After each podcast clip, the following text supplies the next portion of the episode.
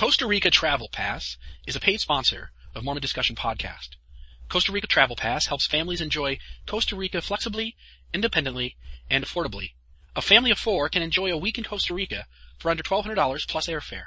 If you're ready for an out-of-the-bus vacation that your family will always remember, visit Costa Rica Travel Pass at Costa Rica Travel Pass.com or calling 1-877-780-7277. Mormon Discussion Podcast is an effort to help Latter-day Saints like you strengthen your faith and to support you in your trials of faith.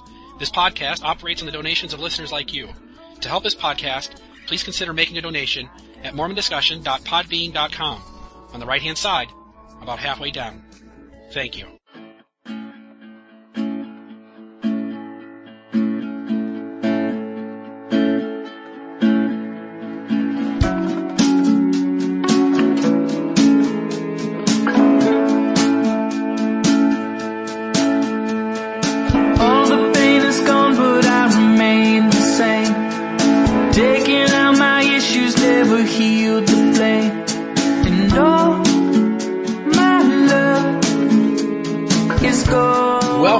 Another episode of Mormon Discussion. I am your host, Bill Reel. I'm grateful to have you with us today. You can reach me by email at reelmormon at gmail.com. That's R-E-E-L-M-O-R-M-O-N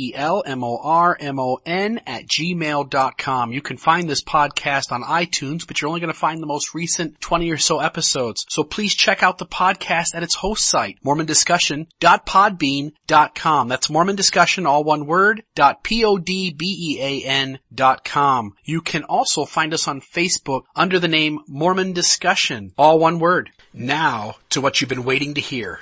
This is a special episode of Rewind Replay where we take earlier episodes in this podcast that are either favorites of mine or favorites of listeners and replay them since our audience today is tenfold bigger than it was in the first few months that this podcast ran.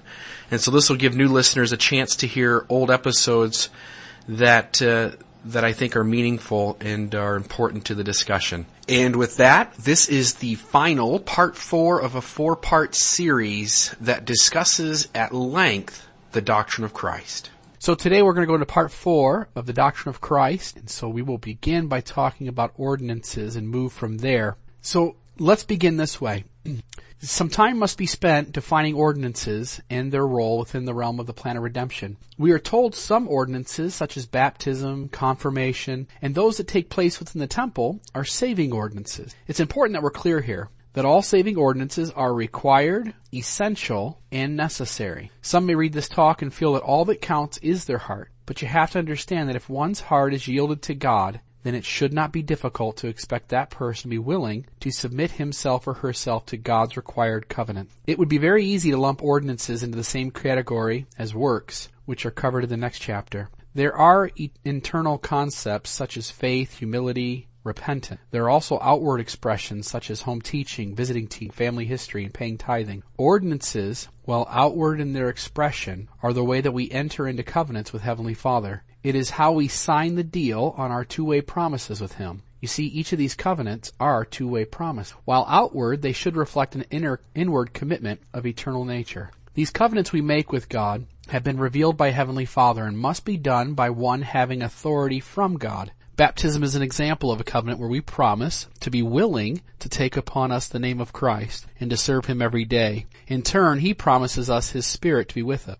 The covenant is made between a person and God when that person submits himself or herself to the outward action of going down into the water and being immersed by one having authority from God. These ordinances are also required I'm sorry, these ordinances also require a set prayer of words to be said. These words were also established under the authority of God. These ordinances are markers whereby we can demonstrate our willingness at any given time in our life to submit to Him and to humble ourselves before Him. We, He has given us these for our benefit. And sometimes we don't see it that way. We see these ordinances as something that benefits God. They're not. They're for us. They help us to change, become Christ-like. There are several reasons why ordinances exist. They teach us symbolically about the Savior and His gospel. They give us defining moments in our life where we have had to look inwardly at ourselves and our standing before God and perhaps progress in our spiritual growth or worthiness in order to be permitted to take part in the next marker in the gospel or next ordinance. They humble us as we strive to fit within the standard established for that ordinance. Another reason they provide an opportunity to covenant with Heavenly Father. I'm sorry. Another reason is that they provide an opportunity to covenant with Heavenly Father, thereby giving an added spiritual lift to strive to be Christ-like. Ordinances in the gospel are like graduation from school in this life. They give us a marked moment in time when we can see we have reached a goal and have satisfied the outward action-based requirements that have been set. It is hoped that this outward expression reflects an inner commitment to the program. The ordinance hopefully reflects an inner growth as well as spiritual increase, bringing one's life closer to the Savior. God gives us these so that we, as His children, have things to work towards in order to be more like Him. God makes and keeps covenants. If we want to be like Him, we will want to make and keep covenants well. It must be said here, though, that God's value in the ordinances in the ordinances themselves is what does it do to bring His children home. That's the Lord's value on them, that they help His children to become like Him. It is not an outward expression of the ordinance by which He measures us. It is the inner commitment or mighty change within us that He is looking for, as God looketh on the heart. 1 Samuel 16:7. Heavenly Father uses works ordinances, and any outward actions to give his children ways to measure their progress and as goals to move forward to in order to help us. He himself is truly measuring us by our growth in faith, humility, repentance, obedience, constant and consistent progression. The godly attrib- attributes are what will make us like him. Do we understand that? It's, it's not our increase in home teaching or our increase in raking the neighbor's uh, yard or our increase in magnifying a calling outwardly. It's our growth in faith, humility, repentance, obedience, charity, and other godlike attribute that is the measuring stick by which our Father in heaven is looking to to gauge where we're at. We need to understand that. So talking about works, so the entire time has been spent convincing you that works have no value in paying the debt that your sins and fallen nature has created. We have to understand there's a difference here. Your works have value. They do not have value in paying the debt. At times, works have been defined as the good deeds we do. At other times, it has been defined in talks and in scriptures as anything we do internal or outward. For the purpose of following of the following discussion, we are talking about good deeds done by us. So what is the purpose and value of good works or good deeds within the plan of salvation? Revelation 2012 has been used by many a missionary and many a Sunday school teacher to prove we are judged predominantly by our works. While I think it is true that our works have a part in the judgment, we probably ought to be careful here. There are some individuals who have progressed in a huge fashion, pressing forward with steadfastness, feasting upon the word of Christ, trying to do their best, and yet outwardly it would appear as if they're making very little progress. We need to understand too that there are some individuals who tend to be born with a good nature, to make good choices, but the effort that they make inwardly to continue to progress and make strides is very little. And so when we teach someone that they are judged by works, we need to be very careful how we teach that, that we're not implying that it is this outward standard that is being measured. It is not. It is the good things we're doing based on the inner chain. Again, God looketh on the heart. God judges us by the desires of our heart. It is by living the law of the gospel and turning our hearts to Christ and the Father that we find our name written in the book of life and inherit eternal life. Now while I seem to be writing off works to some extent. I admit this is not the case. James says several times that faith without works is dead, and that rather than showing your faith without works, it is better to show your faith by your work. Paul was adamant that one that one's works not be used to boast of one's earning salvation. But we certainly can understand the value of works being an outward expression of an inner commitment to follow the Lord Jesus Christ. In other words, if one loves the Savior and truly wants to follow Him, his actions will change as his heart does. Faith without works to follow it shows that perhaps there really isn't a living faith there to begin with. Elder Gerald N. Lund stated in the April 1981 Ensign, we are saved by grace, but our works of righteousness are essential to bring the gift of power into power in our lives. He further stated, we should continue to stress the importance of obedience, of repentance, of faith, and strive with all our hearts to demonstrate good works in our lives. Joseph F. Smith stated, Therefore it was by grace of God that they are saved, not by any work on their part, for they were absolutely helpless. Paul was absolutely right. And on the other hand, James taught, just as the Lord taught, just as Paul taught in other scripture, that it is our duty of necessity to labor, to strive in diligence and faith, keeping the commandments of the Lord, if we should obtain that inheritance which is promised to the faithful. Elder Bruce R. McConkie stated, salvation is not in works, not even in those revealed of God but in Christ and His atonement. Now we must be careful as God judges and determines individually with each of us what amount of progress spiritually is real and valid and how that real faith might express itself. I know members who on an outward appearance are at least active members of the ward. They struggle, I'm sorry. I know members who, on an outward ex- appearance, are the least active members of the ward. They struggle in sin. They seem to be stuck in the mud regard, in regards to progress. Yet, as a leader, I have had the Spirit bear sweet witness that these specific individuals were saved by grace, that their hearts were turned, that they were trying with all of their might to become like Christ. I have worked with other members who seem to be doing everything right, and yet something is amiss. Again, it is up to God to judge that final judgment, and for each of us to be self-aware of where we are. Alma asked the people of Zarahemla if at one time in their life they had felt to sing the song of redeeming love. If they did, do they feel so now? We must each be introspective on a regular basis. We should examine our lives and see if God is still adding grace for grace in our life. We can better understand James' sermon within this paradigm. We can see that while many will claim to have faith but do nothing with it, it is by those whose faith and love of God drives them to service in His name whose faith is real and living within them. In other words, those who have drunk the living water are more, more prone to be good at home and visiting teachers, pay a full tithing, magnify callings. They are more likely to serve their neighbor, give generous fast offerings, and love others with Christ-like love. The works are not the means to salvation's end, but they do evidence the saving grace of Christ and active faith within ourselves. Moroni 7, 15 through 16 explains that the way to judge is to recognize whatever brings us closer to Christ is of God, and whatever takes us away from Christ is of the devil. The Savior himself was the ultimate worker of righteousness, and how can we not see that emulating his life of service and sacrifice is how we become like him? To become like him is required if we want exaltation. Moroni 10, 32 through 33 again reminds us that as we go through the process of putting off all ungodliness, we shall move forward in the sanctification process and become perfect in Christ. Our Father in heaven has given us things to do in order to progress in becoming like Him. If we love Him and truly want to be like Him, we will try to do all that He has asked. We will do His works and they shall evidence our sanctification. Let's speak about enduring to the end. As Alma pointed out, we need to be continually asking ourselves if we are currently in a state of grace.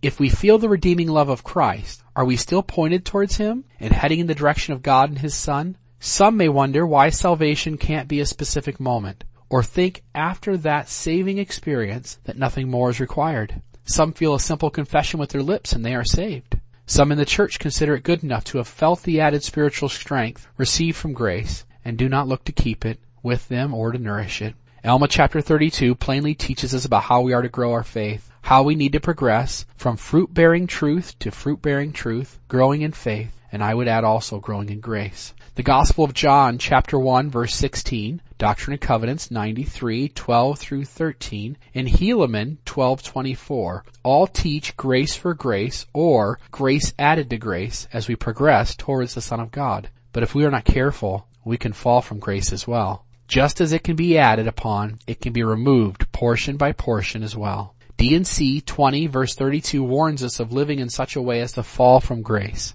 If we are raised in a celestial glory with a celestial body, found to be uh, worthy to be joint heirs with Christ, then we will need to set our hearts continually upon the Savior in the, in the pure doctrine of Christ. Remember, faith is a continual process. Repentance is a continual process. Baptism is renewed each week and we must daily live worthy of the Holy Spirit. The first principles and ordinances of the gospel are things that must be con- a continuing part of our lives by nature. In Lehi's vision, there were many who made it to the fruit. They had even partaken of it. Then, turning towards the great and spacious building, they were ashamed and went into forbidden paths and were lost. First Nephi, chapter 8, verse 28. While I could spend a lot of time describing what salvation holds in store for us, I feel the subject has been exhausted. I would rather take a few minutes and help you to see the simpleness of the plan of redemption and how exactly how simple it is. We are told the story of Moses as he held up the rod with the serpent on it. Any who wanted to be saved from the effects of the bite of the fiery serpent only had to look at the serpent upon the rod. We are told that many of them perished because they refused to look upon it. We are even told the reason for this decision. They had refused to look because of the easiness of it. The gospel symbolism should be jumping out at us. The serpent here is Christ. He, on the cross, having made an atonement for us, having provided a simple way, an easy way, faith, repentance, receive ordinances, and keep trying every day essentially to yield your heart to him, Helaman 335. It doesn't get any easier than that, and yet many in the church and out of it refuse to look to Christ in the way because of the easiness of it. They want to be measured by their works, thinking they are doing better than others. They don't realize no matter how good they are how much they do it is not enough. In fact, King Benjamin said that even if you shall be in the service of your God every day, doing all that you can do, you shall, still shall be a unprofitable servant. Doing works simply for the value that one thinks they have is motivated by pride. The Savior is looking for humility. One who humbles himself and turns his heart over to Christ will have works motivated by his heart, and the works over time will have increased by God's grace. The Savior and Lucifer both were seen in the pre-existent council as admirable. They were both ones others looked up to. In regard to their works prior to the rebellion, one could assume their works were similar. The difference was to be found in what motivated them, and to whom or what were their hearts yielded to. Lucifer's heart was full of pride and a desire to glorify himself. Lucifer wanted to return, wanted our return to be based on works. He saw a plan where we would all choose the right and all of us make it back. You see, the plan had each of us being judged by our works. Which works would have been perfect? If God truly desired a works, a works-based righteousness from his children, Satan would have presented the better plan. The Savior had yielded his heart and his will to Heavenly Father, and Jesus was full of humility. His way included agency, which meant mistakes would be made. His way included faith and repentance. It included a Savior who would lay down his own life so that mistakes could be forgiven and forgotten. God cares so much more for his children than we will ever comprehend or understand. And all he asks for is our heart. Not our perfection. Not now anyway. Something to work towards, correct. But this very moment, you don't need to be perfect to have the Holy Spirit. You don't need to be perfect to have God's approval. You certainly don't need to be perfect to have His love. But you can through the baptismal covenant and through living other covenants be perfected in Christ. If our heart is in the right place, then while it may take eternity, the perfection will come. We will have the time needed to become perfect if only we will begin this day and every day hereafter to head towards God and his only begotten Son, Jesus Christ, who hath laid down his life for us. 2 Nephi 31, 19 through 21 clearly explains the principles laid out here.